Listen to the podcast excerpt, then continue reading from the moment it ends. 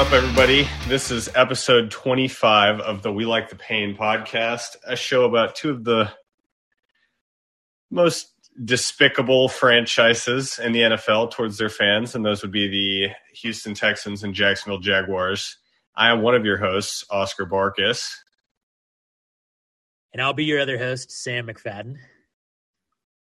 And uh, I think we got a good show. We took a two week, two month break after the draft. Much needed. Much needed. Much needed. I I after the draft every year, like that's such an exciting time to be a football fan, and I spend so much time thinking about football leading up to it. I almost need like I need this time afterwards where nothing is going on to relax before football season starts. Before like the fantasy season starts and you start I start having to do all the research stuff like that. nice to have this time off. So.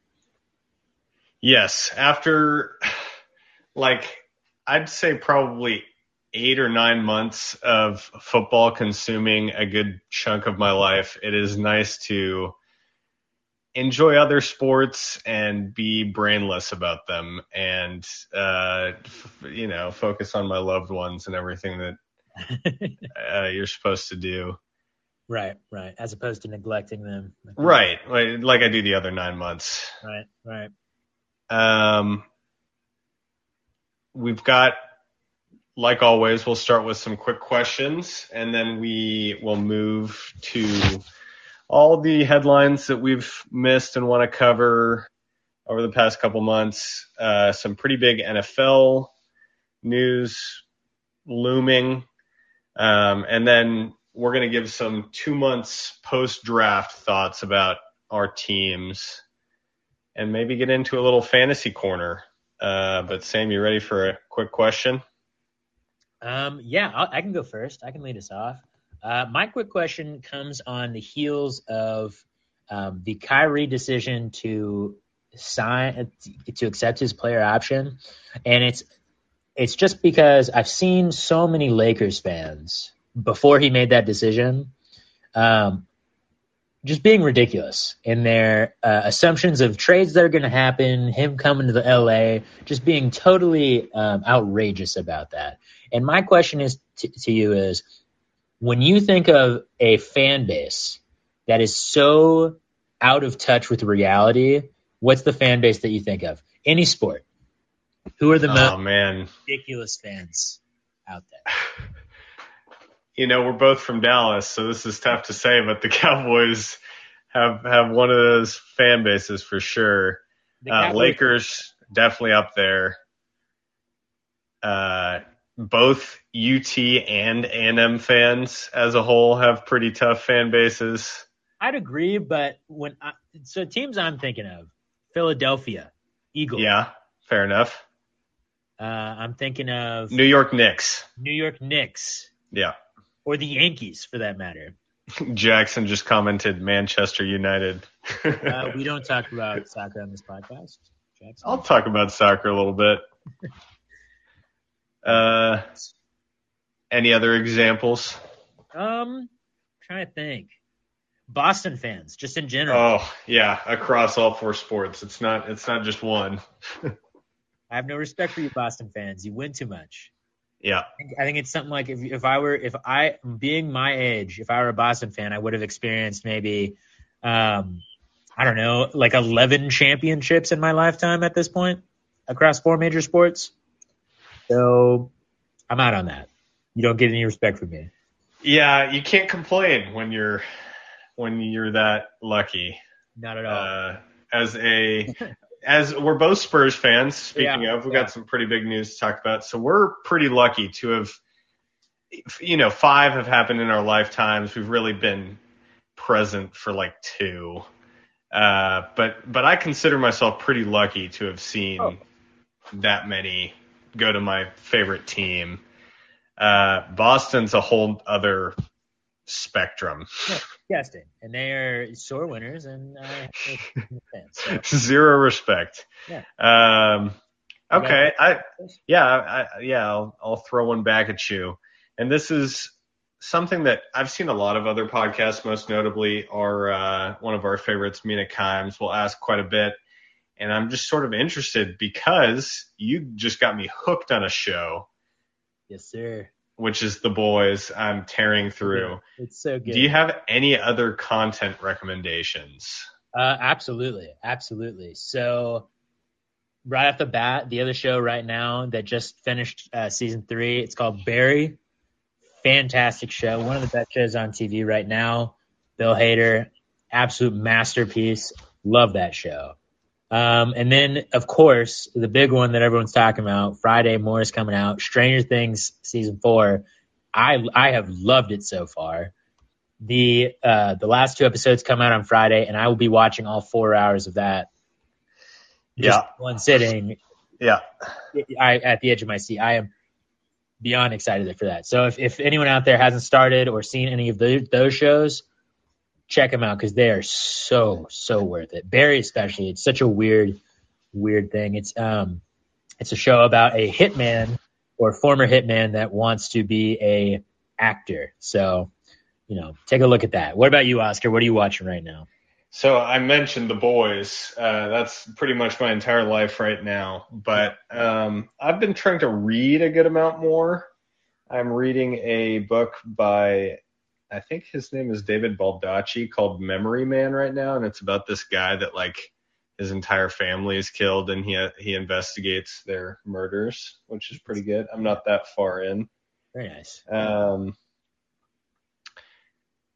into Stranger Things. I'm gonna start Barry, and then I'm also uh, I when I need a little comedy, I watch Veep right now, which is which is very good.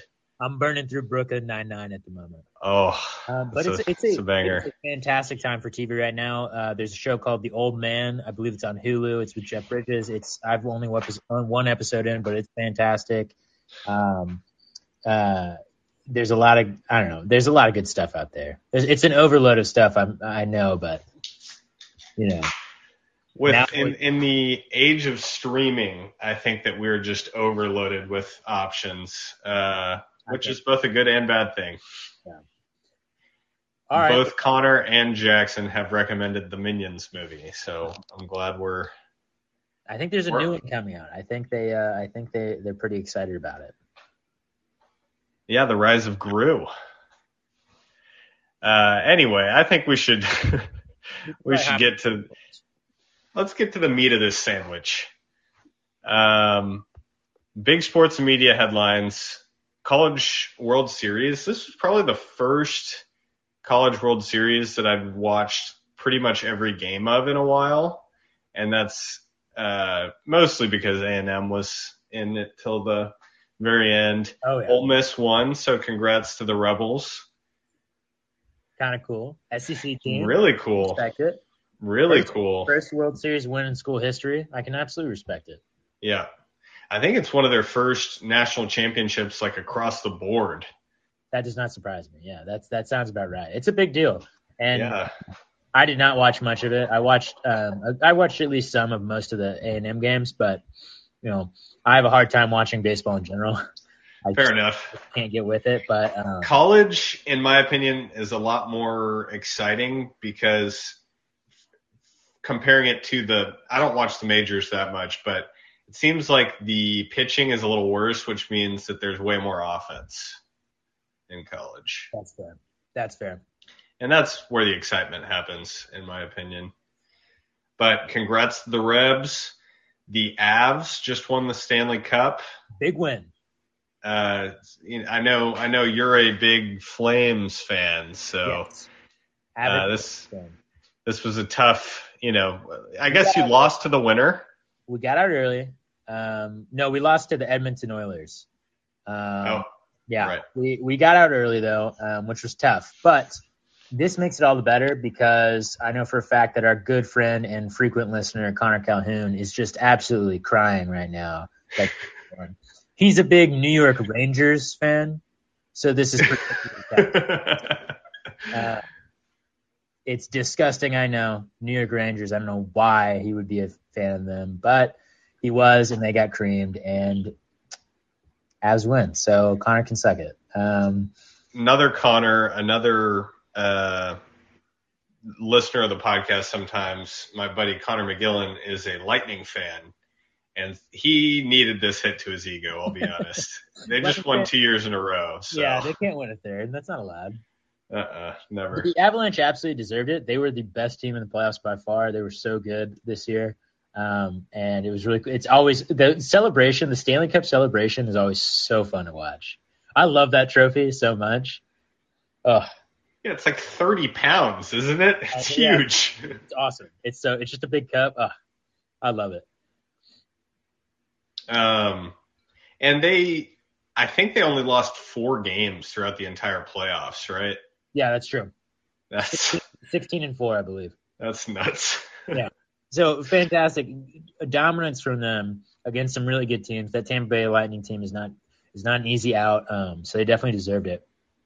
Um, yeah, I, uh, I've, I'm sure you follow as well the account Freezing Cold Takes on Instagram. Yeah.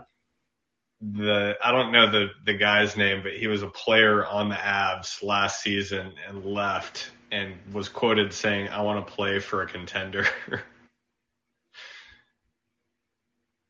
and uh, oh, am I not being heard right now?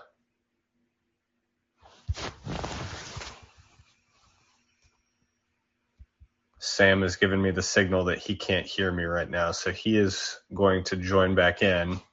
Uh, but pretty embarrassing from that from that guy. Uh, other headlines. Oh, here comes Sam again. There we go. Sorry about that, guys. A little bit of interference there. Uh, so we were talking about, I mean, pretty much wrapped up thoughts about the Stanley Cup. I don't know if you want to talk about the LIV tour or the 54 tour, sort of making an impact on golf. Um, I we can talk about it for a second. I mean, I'm not the most avid golf fan or anything like that. I love I like to play more than I like to watch, but I do. There is something kind of satisfying about like the PGA freaking out. Oh yeah, oh yeah. Like no one has attempted to. No one has made them worry in the last I don't know however long they've been the big name in in golf, and you know someone's coming in. You know, I unfortunately, I think the people running the LIV tour aren't maybe the best people in the world, but it is kind of funny to watch these golfers like freak out a little bit.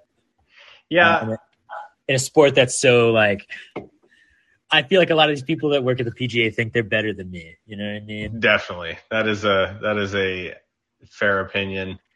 It's tough because, like you said, the the people backing the LIV tour are. I mean, there's there's some bad blood there, some some skeletons in the closet to keep it light. Um, Yeah. but at the same time, that can be said for the PGA. they, they have some tough uh, past, some tough history there, um, and it's good that It's just it's it shines some light on an, an idea that I'd never even really considered. The fact that like golfers don't get paid like other athletes do. It's like tennis players don't get paid like other athletes either. Like they get paid to win, yeah, they don't get paid to play. Like a basketball player or football player has a salary, they get paid to show up and play. yeah, they might have like Golfers- incentives tied to winning. But but golfers, there's a lot of golfers out there that are golfing a lot that they don't make a lot of money. Oh yeah, at If all. you don't, you're not placing well, if you're not winning tournaments, like you don't have a source of income.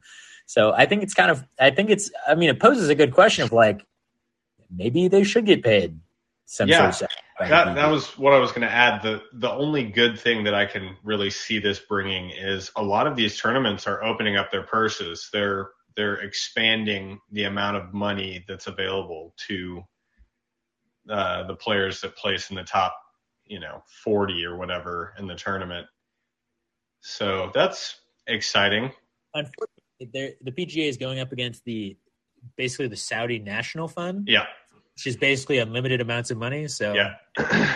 they can't really compete as far as money's concerned. Which is why a lot of golfers that were not winning a whole lot in the PGA are going to sign for hundreds of millions of dollars.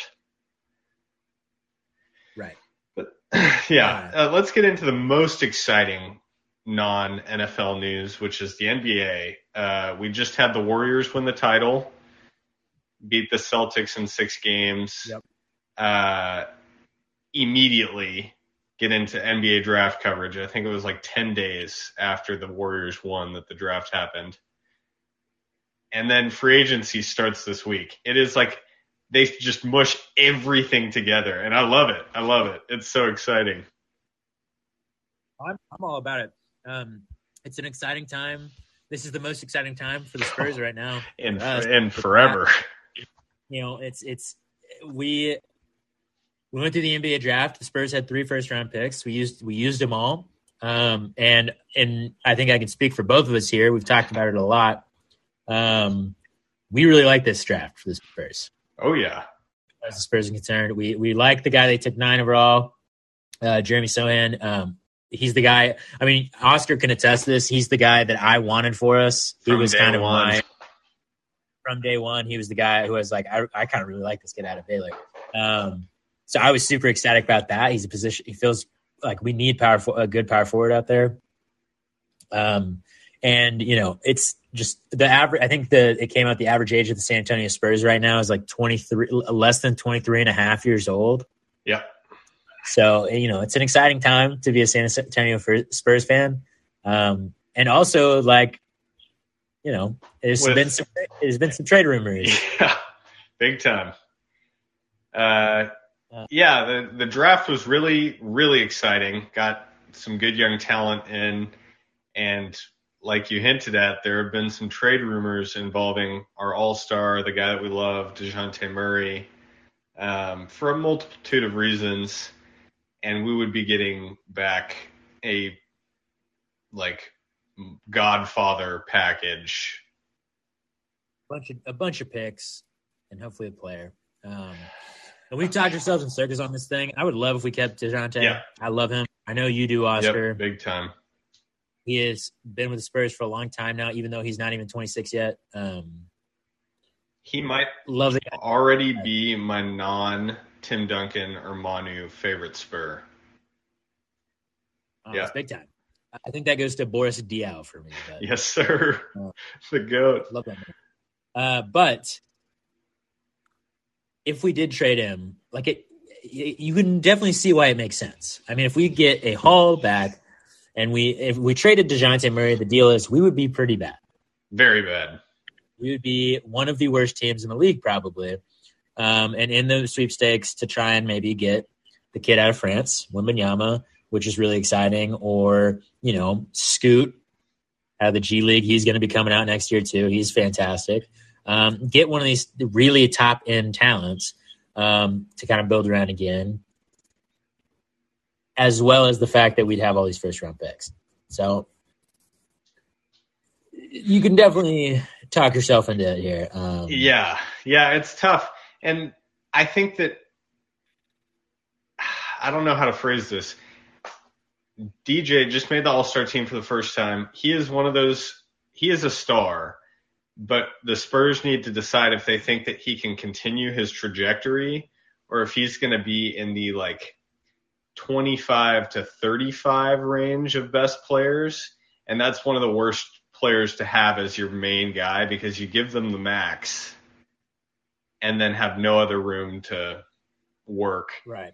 and uh, he's got two years left on his deal and is an unrestricted free agent at the end of it. Yeah.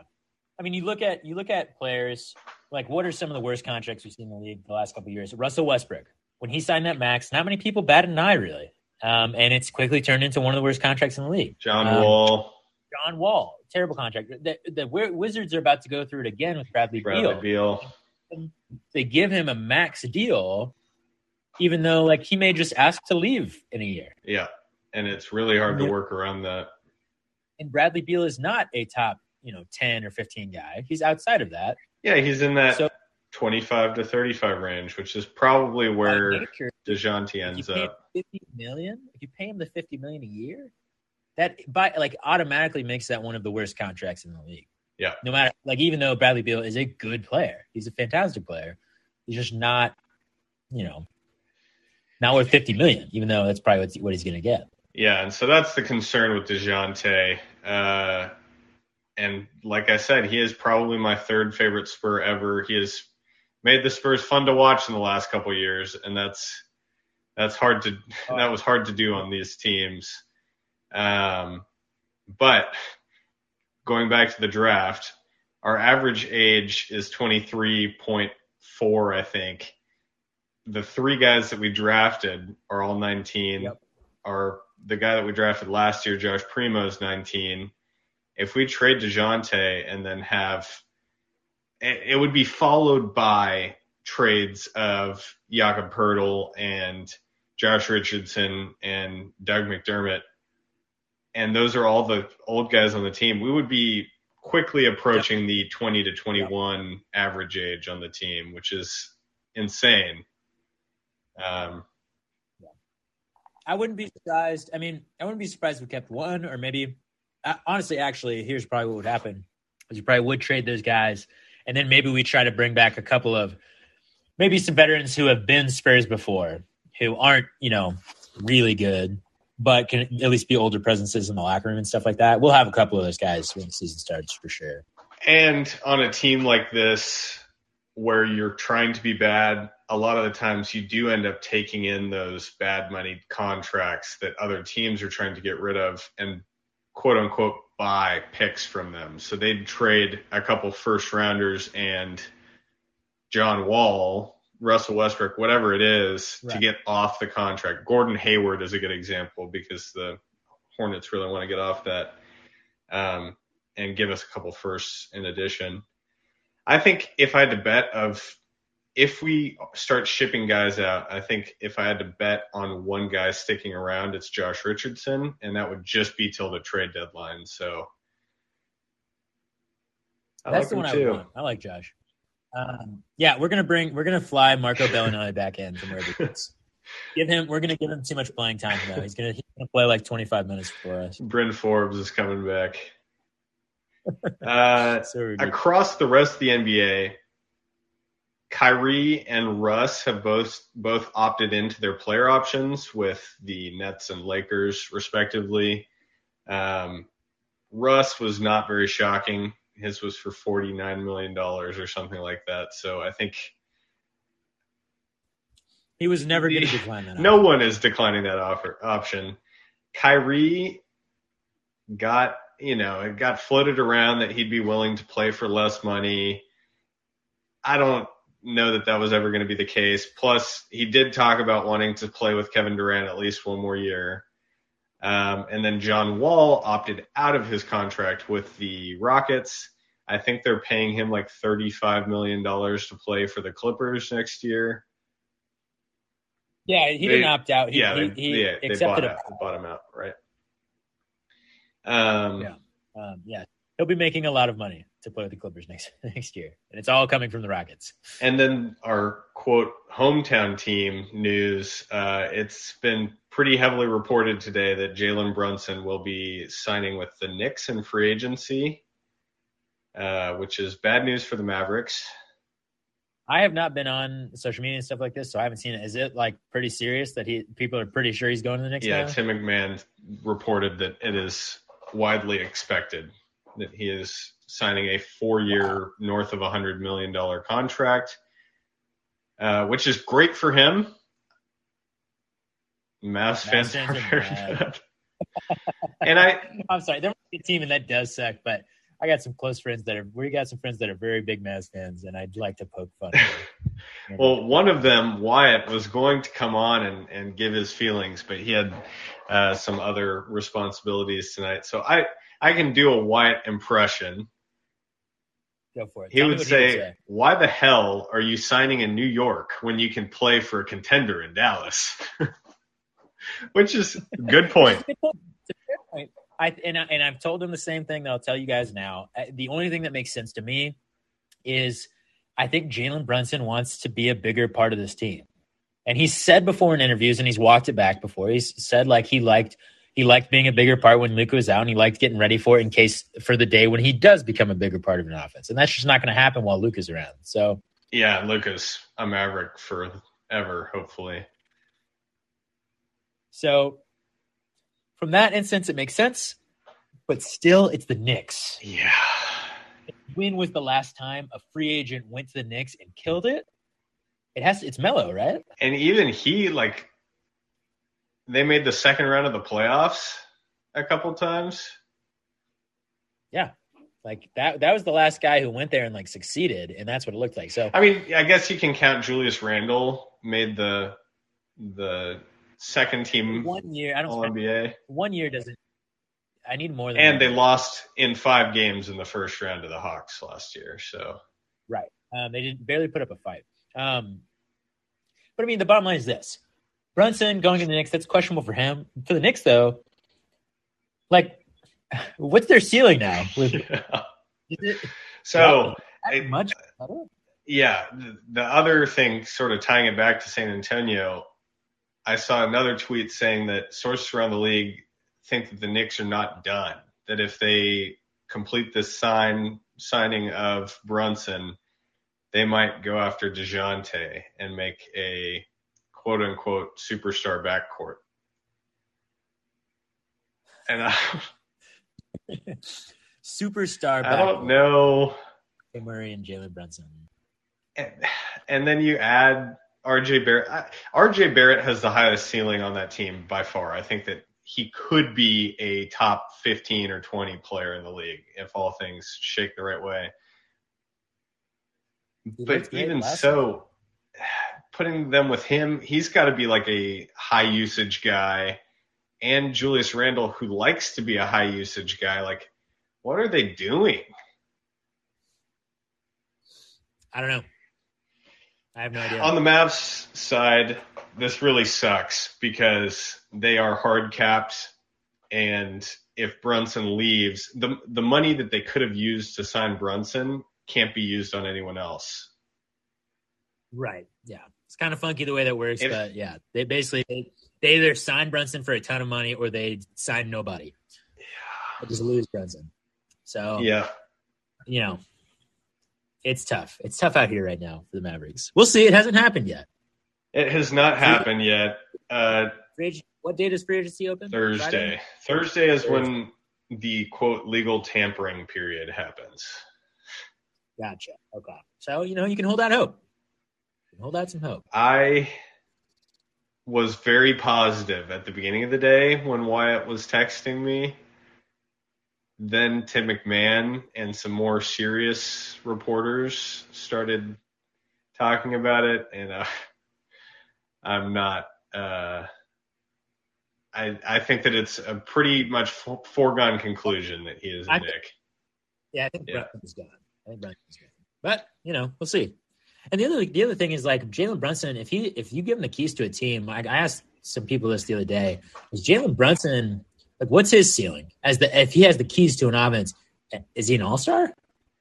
Like maybe, maybe, like not guaranteed. He had two 40 point games in the playoffs with Luka out. Like he went all he went off this this year's playoffs.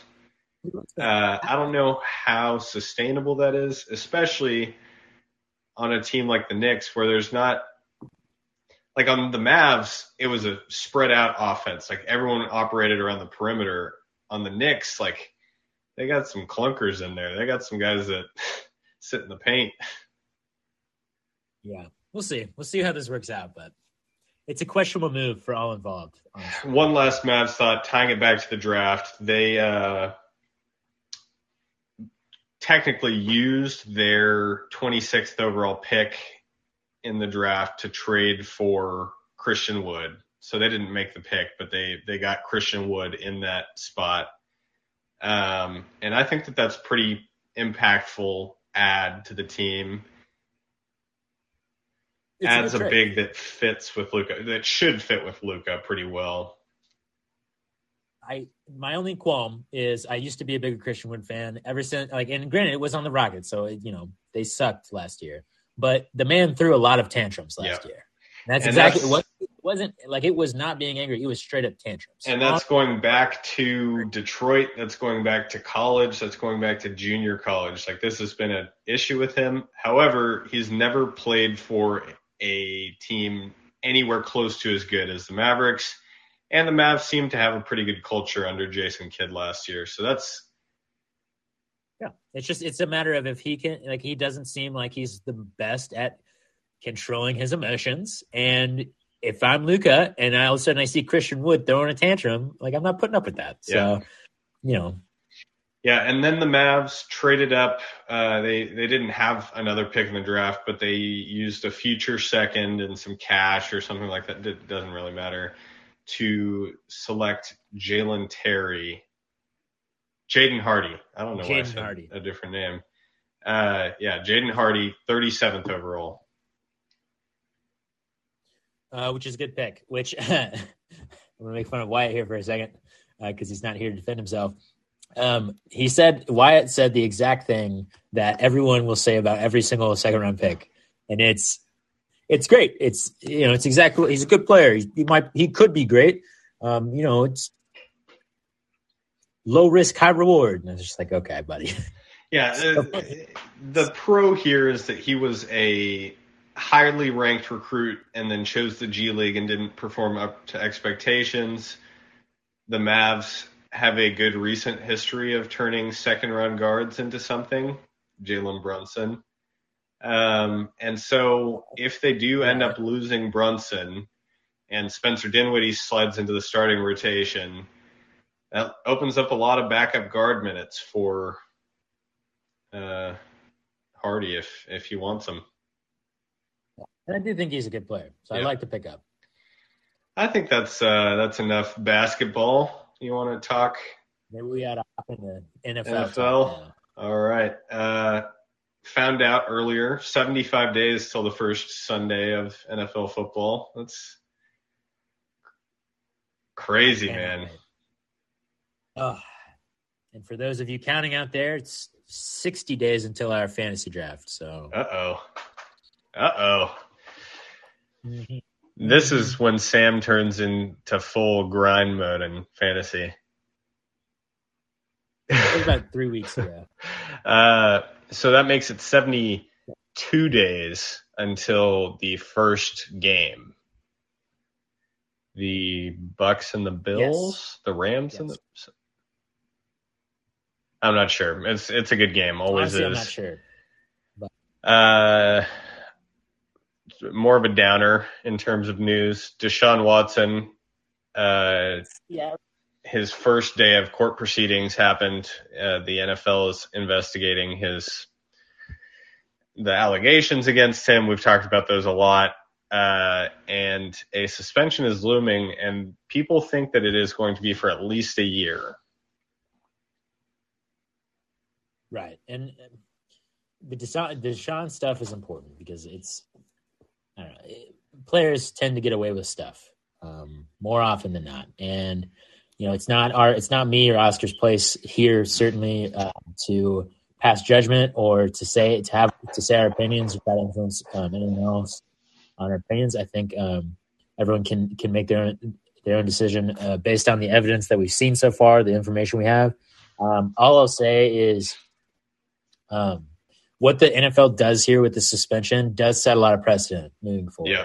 Because, like I said, in the past, the NFL has been really bad, particularly the NFL, it feels like, about yeah. letting players get away with stuff because they're good at football and trying to sweep it under the rug and hoping that people just forget about it. And the sad thing is, for the most part, people, people do. Yeah. Sweep it under the rug, move on. He's he can run fast and catch the ball. Who cares what he did? and it's it's one of the more disgusting parts of this this sport. Um, so again, you know, it's it's not for me or Oscar to say if we think Deshaun is guilty or not or, or, or innocent or anything like that.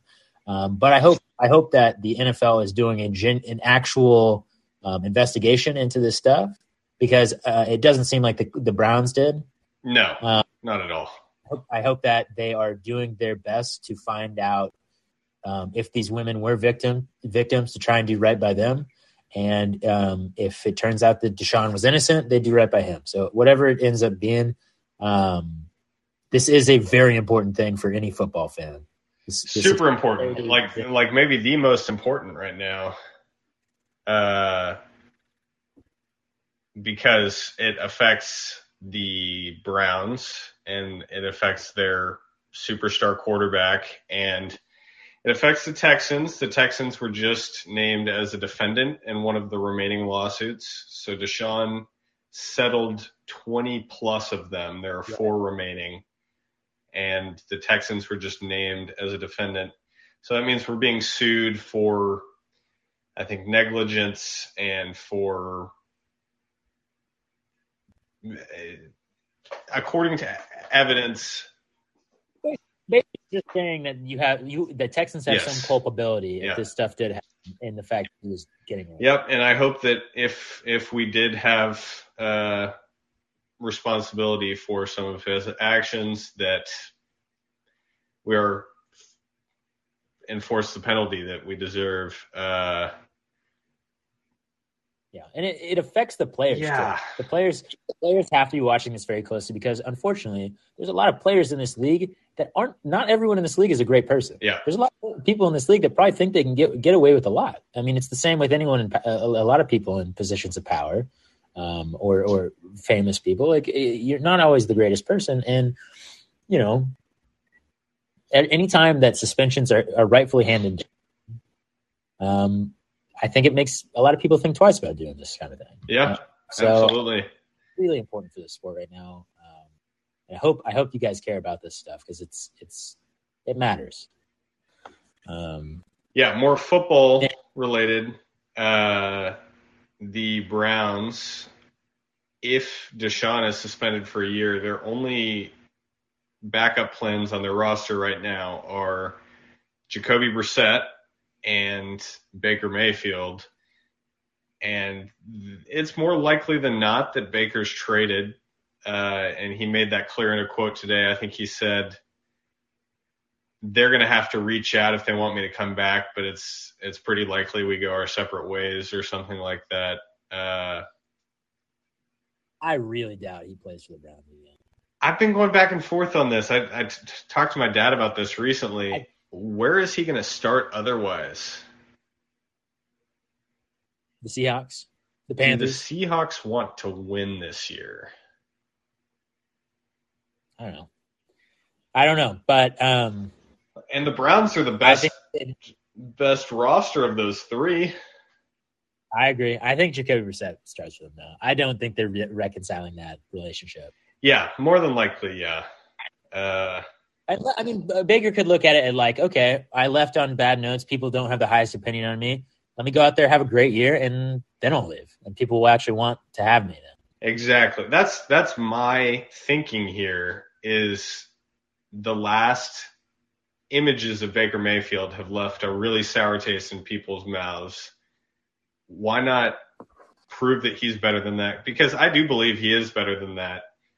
And play for a team that a lot of the Cleveland fr- fans are angry with their franchise right now for putting up with this Deshaun Watson stuff, for paying him the most guaranteed money ever in a football contract, for not doing their full research. And if Baker was to come out and make them even more angry at the franchise and they, they'd rally behind Baker, I don't know. I I think that that could be if he plays well, if he decides to say, uh, I can see the rationale there. Oh, I think it's the best. If Deshaun Watson's suspended for the entire year, I think it's the best move for both teams if they can figure it out yeah. to put Baker out there. Um, it's just going to be interesting. I think Baker Baker seems to me like a big ego yeah. guy, and this definitely has not been great for his ego. So we'll see. Yeah, uh, the Texans have the Browns' first round pick next year. So if Deshaun doesn't play, uh, that means better, a better pick most likely, unless Baker does tear it up next year. Uh, so that's that's. I'll I'll be honest. I think the Browns roster is really good, and even if Jacoby Brissett plays, and I'll talk about him a little bit later too. Like I'm not totally out on this team. Like I don't, I don't, I'm not saying that they're definitely going to be in the playoffs or anything like that, but I don't think they're a bad team. They're not a bad team. I think the difference between playing Deshaun and Jacoby or Baker is 10 or 11 wins versus like seven or eight. Yeah, that's probably true. That's probably true. Uh, Should we have one last Jags, back? Or we got? Oh, oh, sorry. I- yeah. Yeah, one last line here. Uh, a bunch of wide receivers have made money this offseason. Uh, Tyreek Hill, Davante Adams, AJ Brown, uh, Terry McLaurin just made a bunch of money today. Christian Kirk, your boy. Christian Yeah. Kirk. Um, there's a whole list out there. I think a couple of people aggregated it today. So if you want to see, uh, but how crazy for wide receiver to go from like the, on average, like seventh or eighth highest paid position on the roster to like third in the last like year or two. Kind of nuts. It's been nuts, but I mean, the reasoning behind it is clearly. Um, I mean, l- look at the teams that signed a lot of these wide receivers. Davante Adams went to the Raiders, who's their quarterback, Derek Carr. Uh, Tyreek Hill went to the Miami Dolphins, who's their quarterback, Tua. Too. Um, the- a lot of these teams that paid huge money for these wide receivers, AJ Brown to the Eagles, Jalen Hurts, um, their quarterbacks are not like these stud quarterbacks in the league. Yep. The most important thing in football is always going to be quarterback play. Yep. And the next step short of of making getting a good quarterback is giving him a good offensive line and a good re- and good receivers. Those are the two things. Yeah. And if you're trying to figure out if your quarterback's any good, putting a good offensive line and some good receivers in front of them makes it so they have no excuses. And uh, you know these players get paid because and and right now it's it's worth noting too that the league is more pass heavy than it's ever been. Wide receivers are more and more and more a part of a part of everyone's offense, and um, a lot of these teams that are making deeper runs into the playoffs inevitably have a stud wide receiver. Yeah. I mean, I'm thinking top of my head, Rams with Cooper Kupp. Uh, Bucs won la- uh, the year before that with Mike Evans. Um, the Bills, Stefon Diggs. Chiefs had Tyreek Hill for a while. The Chiefs will be interesting because now they're the ones that have zigged when everyone zagged. They let go of Tyreek Hill. Yeah, but they still have Travis Kelce. They still that's true, and he does count as an elite elite receiver. Yeah. So, you know, a lot of these teams have a stud wide receiver that they can count on at any point in the game to make a play for their quarterback. Yep. And I think it's a necessary thing if you want to be good. Absolutely. I think it really is. Kind of interesting too, considering there's so many good wide receivers. There's a wide receiver on pretty much every team that I would say, yeah, I'm comfortable with them as my wide receiver one. Uh, maybe not the Jags, No, maybe not. but that's the first one that come, came to my mind. But you know, I also like you know the Atlanta Falcons, but you know Drake London is a rookie. That's the only reason I. Kyle Pitts. I don't know. Yeah, Kyle Pitts. Kyle Pitts is good. Kyle Pitts is real good. It's true. Um, one of our listeners just said Jalen Hurts better ball out, no excuses. I agree. It's it, you I know, agree. Oscar said that point about like you put a good offensive line, you put a good receiver in there. There are no excuses. Yeah. Um, so you know we'll we will get to see what we will we'll see what Jalen Hurts and Tua and Derek Carr are capable of this year. Yeah. That's And exciting. the good thing for the Eagles, at least, uh, they are the they are in a good spot with Jalen Hurts. If he steps forward, great. But if not, they've got multiple firsts next year. Like they're not going to be bad enough by themselves, but they could probably package together enough assets to go up and get one of the top rookies next year.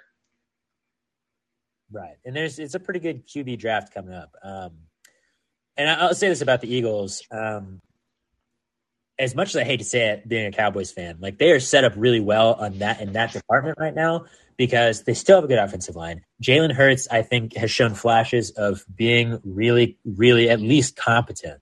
Um, Yeah. and it, it being a special runner, especially not, and they brought in AJ Brown, who's a stud. He's really good. He's going to get a ton of targets. I think he's going to. I think he's going to get targeted like 130 times this year, if not more, by Jalen Hurts, which is Sheesh. awesome. And and then who do we have as the wide receiver too? Which I used air quotes. You can't see me, but I did. Devontae or Devonta. Yeah, that's nuts, Devontae, man. He, he's a really good receiver. And their tight end is Dallas Goedert. He quietly has been fantastic since he got drafted. I feel like he doesn't get enough credit for that, but you know, that's a dangerous offense to say the least. Um, so they're they're looking cool. Yeah, yeah. I uh, it's tough. I hear this a bunch, but it's tough contrasting the, I think consensus two best teams in the NFC East, the Cowboys and the Eagles, because it's real like.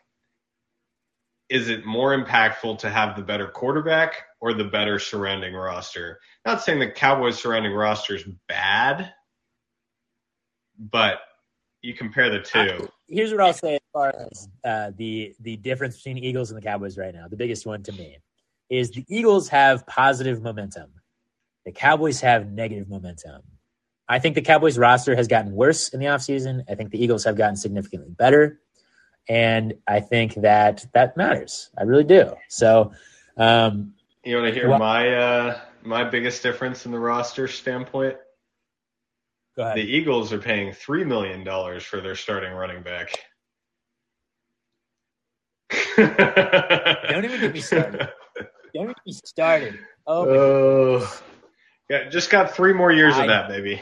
Just three more. I do not like that man. For anyone who has who hasn't heard me rant about Ezekiel Elliott and the, and the amount of money that the Cowboys have given that man and are continuing to give him, let's just say I do not. I am not a fan of it. Well, you weren't a fan from day one because you wanted the Cowboys to draft Jalen Ramsey. right. No, yeah, that we started off bad with that. All right. Drafting him back, what fourth overall? Speaking of the draft, let's get into our, uh, like I said, two months post draft. We had some time to think, some time to reassess. Uh, give me your draft grade for how you feel coming out of the Jaguars 2022 NFL draft. I've had time to sit with it, to think about it. And you know what? I feel pretty good about it. I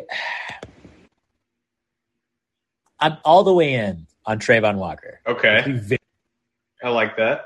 And it's because he's a Jaguar and he's on the team and I have to be. But also, And he's like the most athletic defensive end prospect ever. have you seen a picture or a video of that guy? Yeah, Just like standing yeah. not even doing anything. He's a massive human being, truly massive. Um, One of our listeners just said B minus for the Jags grade. I I'd asked you for a grade. oh, you did, you did ask me. I, I'll give him a B. I won't give him a B minus. I'll give him a B. Okay, positivity here on the We Like the Pain podcast. Travon Walker, he may not have been who I would have chosen at one. Like I will admit that, Yeah, but I knew the butt was coming. like I, I can't help myself now. Like I'm all the way in. Um, That's fandom right there for you. yeah, I, I just, I, um, I, all I, all I see is little like five second videos of this guy running around, like, like doing a drill, doing one single drill and stuff like that. I'm like, oh my god, oh my goodness, it's just exciting. And to be fair, uh, Devin Lloyd, Yeah. I, I really like Devin Lloyd. I think he was a really stellar uh, linebacker at Utah all year, and, um, you know, linebacker might not have been our biggest position of need, but I'm okay with You doubled down. You went him We doubled down. and we Muma later, um, which I I still did like good again, good player. Very good players. have him on the defense, but like you know, I'm sort of confused by the double down along with the signing of Oluokun in free agency. It's a lot Yeah. of assets for a position that I normally wouldn't invest in that heavily to, but all good players. yeah, that's exactly right. And you know, I don't think we reached for any of those players or anything like and that. And on a res- roster more or less devoid of talent, like having a good player is having a good player. Exactly, exactly. And it's not like linebackers aren't useful, but we have holes on this team. Yeah. Significant holes. Yeah. Um, offensive line is a question mark. Yeah. Not fully figured out. I, you know, our cornerbacks are definitely not figured out. One of your rookies is going to start on the offensive line, right? That you drafted in like the fourth or fifth round Um, Luke Fortner will probably out of Kentucky, start. right? Yeah, Yeah. he's out of Kentucky. He will probably start. Um, he was a day two pick. Um, it's not terrible. That's it's not, not, terrible. day two. Okay, that, that's not awful. Yeah. It's not bad. Um, yeah, I, you know, I'm I'm just certainly not disenchanted by the draft that we had, which is saying a lot for the Jags. Sure is. Draft well. Have okay? some uh, have some poor Last history. year- last year we had the benefit of drafting Trevor Lawrence, so everyone was like, no matter what happens, they had a good draft. Now it'll it's a real question mark. We took a we took a big swing at one, and we'll see if it pays off or not. Because if it if Travon Walker doesn't work out, we're gonna look like morons. Yeah. Yep. Uh, I think, like you said, benefit of the doubt on the Jags as a whole is that you have Trevor Lawrence. And here's my bold take. I think by the end of this year, people will consider Trevor Lawrence a top 15 quarterback. Wow, I would love it. I think he'll play a lot better for sure. I think I think we will. I you saw glimpses every once in a while. That game 17 or 18 against the Colts, he looked great. I agree. But I mean, and let's be fair though. Let's be very clear. He was bad last for season. sure. Like Jackson was bad. If Um, Davis I- Mills finishes the year better in most statistical categories than you, uh, you had a bad year. Agreed. Agreed. Um, but hey, if that happens, if he ends up as a top, you know, 15 quarterback, I, then our season is a win. Yeah. That's guaranteed. I mean, Yeah, because you're not trying to m- make the playoffs yet. Like if you do, phenomenal. But as long as you see a steady improvement, you know, maybe to the seven win range, you're happy, right? Yeah. Oh for sure. Six, seven wins. If, like all I need for a successful season, we can we can be one of the worst teams in the league again. Honestly, if I see a improvement from Trevor Lawrence and and great from uh, Travon from Walker. Walker, as well as continued dominance from Josh Allen, I'm in. Yeah. that's fine. If that's all I see, then that's great. The, Um, the good thing for you is the Jags have invested in the positions that are the most exciting to watch. So you get to watch the quarterback and the running back and the two edge guys just and nothing else matters. Yeah. Plus, Christian Yeah. Kirk's my dude. Ooh, Dig and- baby. Love that. And you know, um, one of one of our listeners mentioned giving Kirk that contract is interesting. So I'll just say a little bit about that. I have I have come to terms with it, and I, I'm actually not that upset about it. I really don't think it's that ridiculous of a uh, contract anymore. Kirk is a good player, but also it's worth remembering wide receivers are just getting paid more and more and more. And um, it- it's also worth noting that his contract, when it initially came out, was a different number than what it actually is going to be paid. Like a hugely different number. Right. Um, and so, you know, it's one of those deals where it's like with quarterbacks. It's like with quarterbacks. Uh, Every single time, every single time that a team agonizes, we did it with Dak. Agonizes over paying a quarterback a bunch of money. They pay him, and then about three years later, they're like the sixth highest paid quarterback. So Yeah. it's not that big a deal. It really isn't. Yeah. And one thing positive about Christian Kirk, gotta always give the dude props. He didn't get played in the right position in Arizona until this year. He was he was Yeah, used on the outside for four years, and finally got to play the slot this year and was great. He was the only Arizona receiver that stayed okay after D Hop went out. Right. Yeah. So I'm I'm excited to see him. Um, he's still pretty young. He is talented. I have faith. Um, anyway, we can get into the Texans now. How how do you, how are you feeling right now? Yeah, I'll I'll do a couple things before I give my draft grade. First of all, Marcus also asked if Carson Wentz is going to be good, and I will just give one and one word answer: no.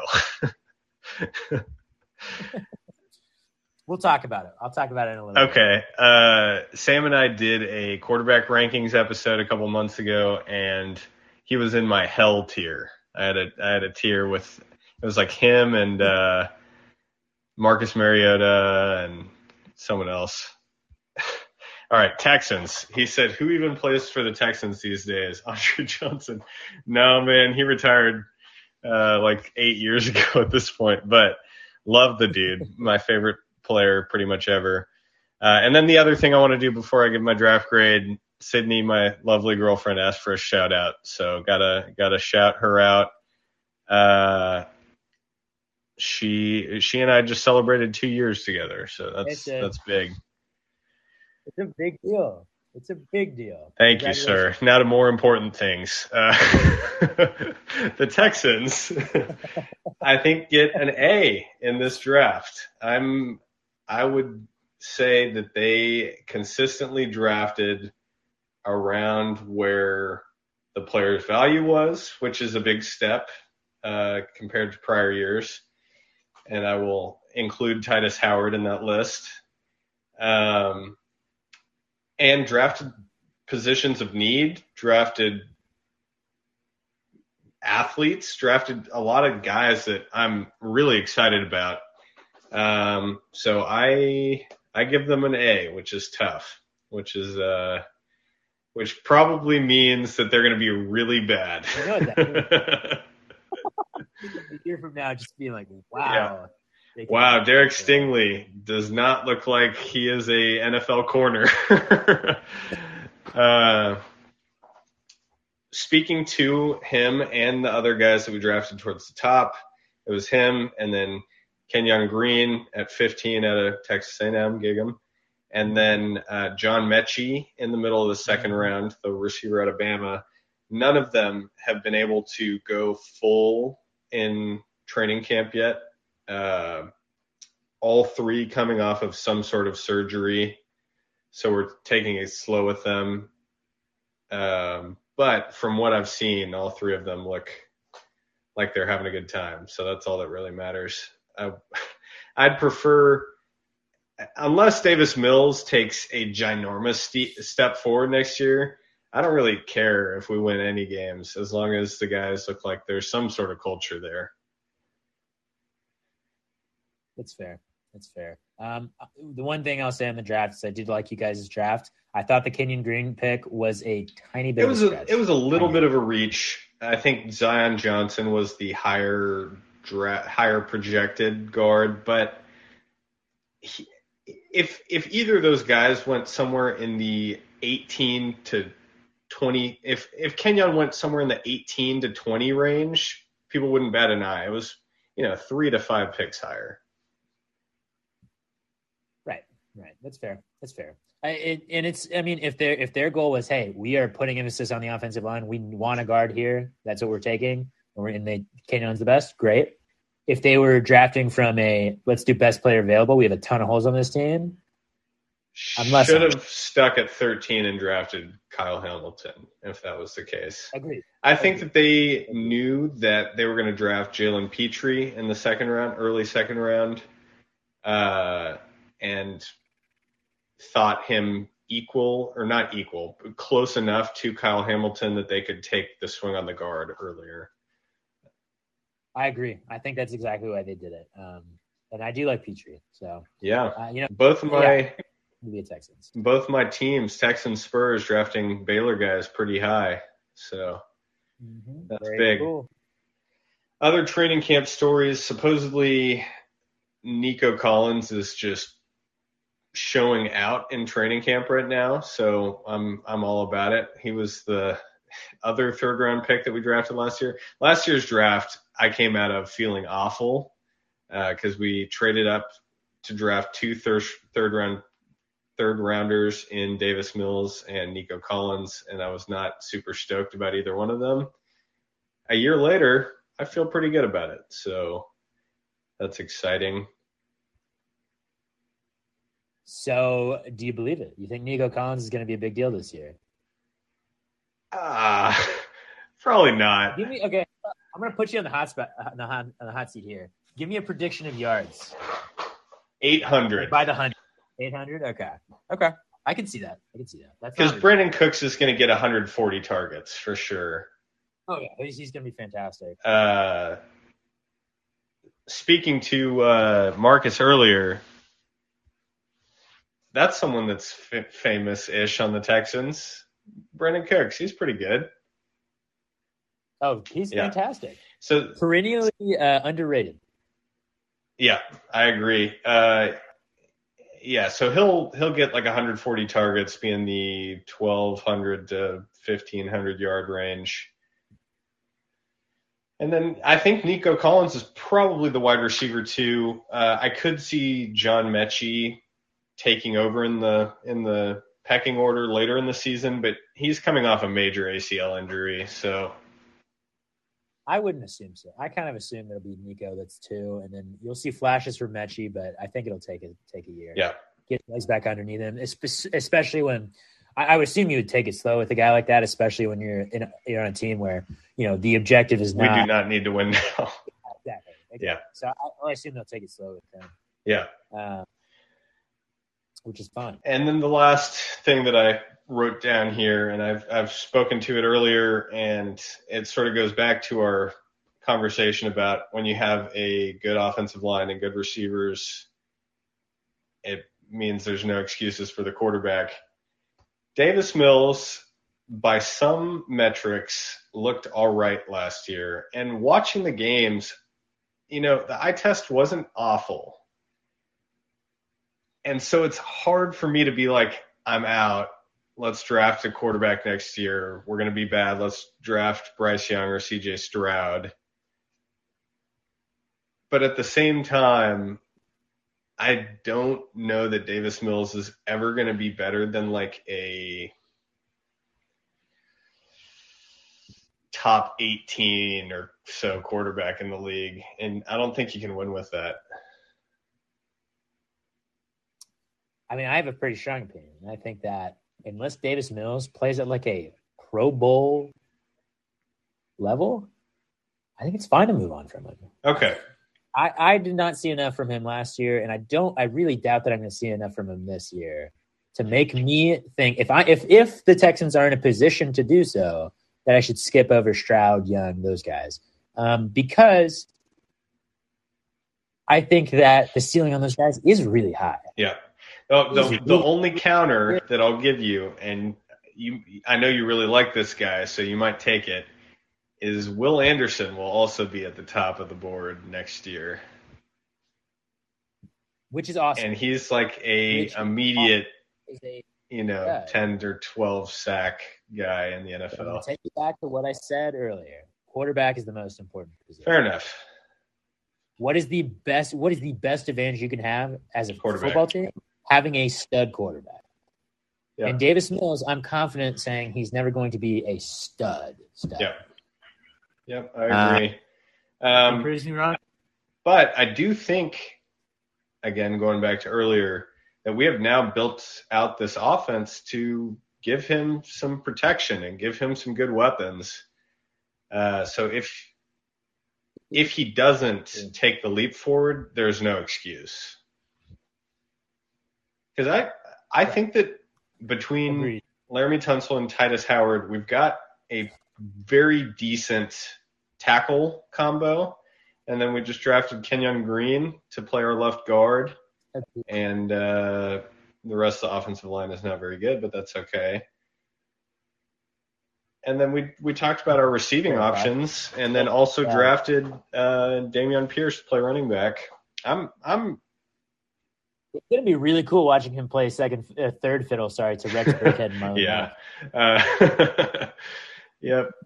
On that note, let's get into fantasy corner. Yeah, absolutely. Um, it's exciting times. If you haven't started getting ready for fantasy season, you are behind. I'll tell you that. Looking at Connor Calhoun, I know he hasn't done shit yet uh, to get ready for it. Um, it doesn't matter though. Um, I think we should start with the Houston Jacksonville fantasy options because I don't think there are a ton. No, no. Uh, I'll go ahead and do the Jacksonville side. Christian Kirk, I think, is going to be a serviceable uh, wide receiver on on not not on a weekly basis. I think he could be your weekly wide receiver three. Yeah, he could be. A, he could. De- he can definitely be a top thirty-six wide receiver. Yeah, I think so too. Um, I like him a lot. Um, I, you know, I'm tempted to have him on my team in in leagues because I'm a bit of a homer with the Jags and all that. Um, and with the Aggies. With the Aggies too. Um, and I'm excited to just like see if this all works. Um, but I, I, think Christian Kirk will be a very like a valuable asset to have in fantasy. Um, as far as the other Jacksonville Jaguars go, Trevor Lawrence, I'm not drafting just because like he didn't show enough. He didn't show it to me consistently enough last year for me to take a swing back. With some different guys like Trey Lance in that same range that are better. Mainly because he's got more rushing ability and you know the team is better. Um, and then Travis Etienne. That, that's kind of the big one right now. Is what the heck is he going to look like coming off of that Lisfranc injury? Um, missed the entire rookie year. James Robinson is going to be out. Is going to miss at least a little bit of time, at the very least, if not significant. Uh, I saw at he comes back at the earliest in mid October. Right. Yeah. So he's gonna at least gonna miss a handful of games. Um, I think Etienne is going to be really good. I do. I agree. Um, and I think that Trevor Lawrence is going to pepper him with targets too. And I'm and I'm pretty in on him even when James Robinson comes back.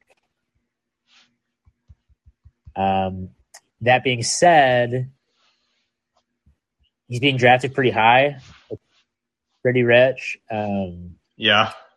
I just, you know, if he breaks it, the, the, the question is, is when James Robinson comes back, does the usage usage stay high? If if Travis Etienne gets 200 plus carries,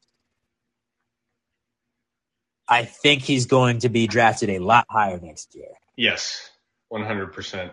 I'll tell you right now, the early end of where he's being drafted, at least in our league, is like the end of the third round, beginning of the fourth. And we, we could preface that with it's a keeper league, so those numbers are juiced. Yeah, those are those are higher than in other leagues. I am definitely considering taking him with my end of the third round pick. Right. I I have a pick in that area too. It's definitely been on my mind. Um, yeah, I mean, it's he is an exciting player, yeah. and there's a reason why he they took him first round. They shouldn't have, but there's a reason they did. He's very talented, and I'm excited to see him play. I think he, I, I genuinely believe that next year he will be seen as a top 15 fantasy running back. I agree with that for sure. So, so it could be very fortuitous to draft him now, especially in keeper leagues. Yeah. Uh, the uh, yeah. What about the Texans? The Texans. So the only guy that you have to draft early is Brandin Cooks, and wherever he's being drafted, I am in on taking him because he's always being drafted too low. People agreed, and you know, there's some there's some merit to this. Think that because he's on the Texans, he's bad. They just go into their drafts thinking that. Uh, Brandin Cooks breaks that stigma. He is I said this earlier. I said this on Twitter at some point. Bold prediction: he could very well end as a top five fantasy wide receiver this year. If if Davis Mills takes enough of a leap, very well. He's got to score touchdowns. Is the only thing there, but he's gonna. Like we talked about it. He's gonna be like a 140 target, 13, 1200 yard guy, like you're pretty close when you're in that range of numbers. Um, I think wide receiver, top five wide receiver is a. I would be shocked. I would be shocked. Exactly, it's a bold prediction. He'll for sure finish in the top 15 though. So, He so he's he's being underdrafted. Everyone else, I think the running backs get drafted. Marlon Mack and Dameon Pierce get drafted in like the 10th to 14th round range. One of those guys is going to be serviceable as a spot start. Uh, so I'm I'm fine taking those guys. And then everyone else on the team doesn't get drafted. So you don't. I, I talked up Nico Collins earlier. If you really want to go after him, you can you can snag him late. Uh, I don't know. Rex Burkhead had a good week, he had one really good week. So but it was really, really good. I think less than one percent of people in fantasy started Rex Burkhead when he had 200 yards versus the Chargers. Yep, that that that adds up. Um, yeah, the options aren't that great on these teams. yeah, that's why we're bad. That's why we both drafted in the top Exactly. three. Exactly. The the main two though is Brandin Cooks absolutely and Travis Etienne. Those are the guys. Yeah, Um, and I would draft both And- those guys at cost right now. it goes. I would too. It goes. It goes to a you know a tried and true um, rule with fantasy football. If you chase after volume, you will be rewarded. Yeah, And those guys are going to touch the football a lot. yeah, because they're the best players on their teams. So if you can guarantee if you if you believe a wide receiver is going to get over 115 targets, you should draft him. yeah, and that's a that's a reason to draft Christian Kirk also. Yeah, if you think if you think a running back's going to get a ton of touches, 300 touches, you should absolutely draft him. Or 250 touches, draft that guy because that matters. Um, and then um, another the other rule now that I, I'm talking about things that I just kind of go by generally is I was thinking about the other day, and I came to a realization that was kind of stupid. I realized, but it's it it, it matters. Draft draft guys that are on good offenses. Yeah, Like I, I'm I'm kind of tired of the whole like he's a he's in a bad offense, but he can break through.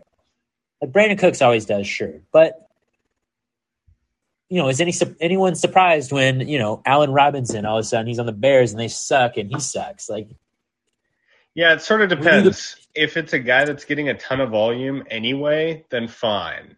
But if it's a going back to the Texans, it's going to be a bad offense. If you're trying to find more value on the Texans other than Brandin Cooks, you're going to be shit out of luck. Like there's don't chase the guy that could break out. Don't chase Nico Collins and John Metchie because the Texans have a hole next to Brandin Cooks. Should we get to our last segment of fantasy and close this thing out? I think we should. All right, so we're gonna So- do this. You know, in most episodes, I think it's we're gonna call it ins and outs, just people that we're in on and out on uh, in the draft. Give me like one or two of each so far in drafts. Okay. Ooh. Guys that I've I'm gonna do not even like my biggest guys, like my guys. I'm gonna do the ones the ones that I'm in on that make me kind of feel like gross for admitting it. Okay, okay. First one first one I'll talk about is Amari Cooper. Oh no! know, I know, I know. Oh, I can't. I can't get behind this, Sam. No, let me explain myself. Let me explain myself. It's disgusting. And this is, I'm talking about. I'm talking about. I'm uh, under the assumption Deshaun Watson is out for the season. Right, Baker Mayfield does not play. So I'm assuming, I'm assuming Jacoby Brissett is the quarterback in this situation. right. I'm finding myself in on Amari Cooper because, first of all, Jacoby the Jacoby Brissett thing. He is a competent quarterback. He's not the worst quarterback starting next year. No. He can ball, and I think they're going to target Amari Cooper a lot. Okay. I think he's gonna like we were talking about volume earlier. I think he's gonna get like 130 targets. Yeah. And if Amari Cooper gets 130 targets and isn't utilized like he was with the Cowboys, which was wrong, Which was bad. Yeah. he's going to be really good. I mean, we're we are what a year removed from Amari Cooper being a every year wide receiver one. Yes. I don't know. I I I mean, I was super out on him, and and I'm starting to think about it, and it's just I don't. Uh, he's gonna he's gonna be good for fantasy this year. I'm gonna let you draft him at, at where he's been drafted right now. I'm I'm not gonna take that swing. I mean, let me let me name some let me name some players around. Travis Etienne. I'm drafting Dra- Travis Etienne over Amari Cooper. Jalen I'm Waddle. drafting Jalen Waddle over Amari Cooper. I am not. I'll fight you on that one. Jalen Waddle's way too high. Way too high. DJ Moore, I can see that. Jerry Jeudy, I, I, I would draft Amari Cooper. Chris Godwin. Yeah, he's going to be out. exactly. Um, Courtland Sutton. That's. I think I'd take Courtland Sutton. Interesting. And and then a couple of QBs. The QBs right next to him are Lamar I mean, Terry McLaurin's being drafted in that range. I'm drafting Terry McLaurin over. Oh, he's he's like ten picks ahead of him. Oh, okay. Mine's yeah, it's like a different round. okay. Okay, give me someone you're out on. Okay. Okay. I mean, besides Jalen Waddle, I'll skip that one. I'm out on it though. Um, I'm man. I'm trying to think of someone who's really good who's who I'm out on. Let's see. Someone someone near the top. I'm kind of Ooh, Travis just said MVS hot take over uh, 1,100 yards. Ooh, I like, that. it. Patrick Mahomes got to throw to somebody. Uh-huh. And it's I guess you're saying it's not gonna be Juju too much. I think Juju and Travis Kelce fill too much of the same role. Mm, that could be totally true. That could be totally true. Um, all right, here's someone that I'm out on. I'm kind of finding myself out on David Montgomery. Yeah, I'm, I, I've never drafted him once in my life, and I never will. And, you know, I was in on him at the beginning of this process. The Bears' offensive like- line stinks. He's at a point in, in our main league where I could potentially draft him Right. at the turn of the second and third round. And like you said, the Bears' offense is awful. Their their offensive line stinks. their offense in general is a big question. I mean, I I, I personally think Justin Fields is going to look good this year, and I like I like Darnell Mooney Yeah, a lot. But other than that, they kind of stink. yeah. And I'm just I don't know that I want to hitch my wagon to someone in the second to third round, a running back that very well could I could see him falling down to like running back, you know, 20. Later than that, I could see. I could. Yeah, yeah. I agree. it's a it's a new system in place. Matt uh, Matt Nagy's gone, and you know David Montgomery's not their guy. I mean, I don't know. I, I'm having a very hard time picking him, Yeah, especially some of the other people around him. Um, I mean, some of these people are being kept, but like Terry McLaurin, he is there, and I'm I love Terry. yeah. Terry's gonna be really good this year. Um, you know, there's just it's I'm having a very tough time dealing with David Montgomery. Even though I think that like we that um that volume that we talked about, I think he's gonna get a lot of touches. Yeah, but he's also got Justin Fields running the ball quite a bit. Also, yeah. That's fair. That's fair. Uh, you spoke on right. Mooney. He was going to be one of the guys that I'm kind of in on. Uh, beginning of the sixth round for us. I'll tell you, I kind of like where I'm being where I draft in the first round. It's a range of like Travis Kelce, Joe Mixon, Stefon Diggs, D'Andre Swift. Like I would take any of those four as my first round pick.